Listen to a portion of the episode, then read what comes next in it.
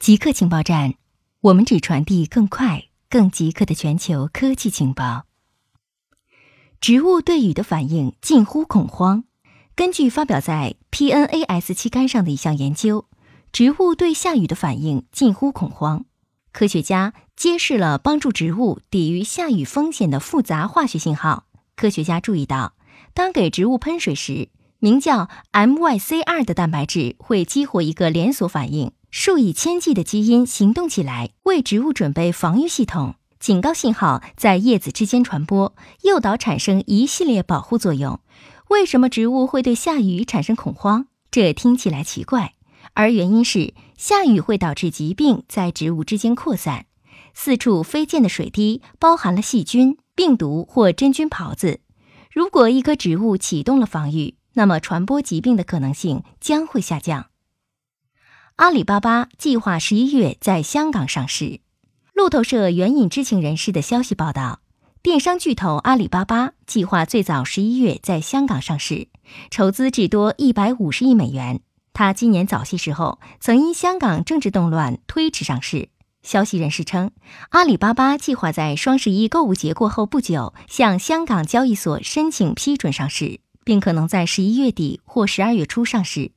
消息人士并称，鉴于公司规模庞大，且投资者对公司已很熟悉，阿里巴巴希望能跳过发行前针对机构投资者的路演会议。该计划仍受到市况制约。中国成立了一支2000多亿元的半导体投资基金。国家企业信用信息公示系统显示，国家集成电路产业投资基金27股份有限公司已于2019年10月22日正式注册成立，注册资本 2041.5 亿元，法定代表人为娄宇光。大基金二期主要发起方和投资人共有27家，股东包括财政部、国开金融有限责任公司、中国烟草总公司等国家部委和央企，还有多地省市的投资公司。大基金一期成立于2014年9月24日，一期总规模为1387亿元，重点投向了集成电路芯片制造业，兼顾了芯片设计、封装测试、设备和材料等产业。大基金二期的投资重点主要聚焦集成电路产业链布局，在继续支持产业链企业、骨干企业做大做强的同时，会重点关注下游应用。希望下游产业链来带动半导体产业发展。冲绳首里城大部分建筑被烧毁。周四，位于日本冲绳的世界文化遗产首里城的大部分建筑遭大火烧毁。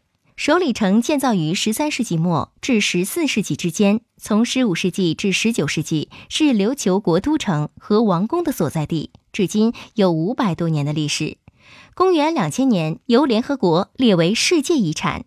朝日新闻报道，31日凌晨2点50分左右，110报警电话接到消防方面的通报称，那霸市首里城正殿发生火灾，冒出黑烟。那霸署表示，首里城的正殿、北殿及南殿全部烧毁，火势也蔓延至位于正殿前的御庭入门、奉神门及与南殿相邻的书院，以上均为木造建筑物。固定时间，固定地点，我们下次再见。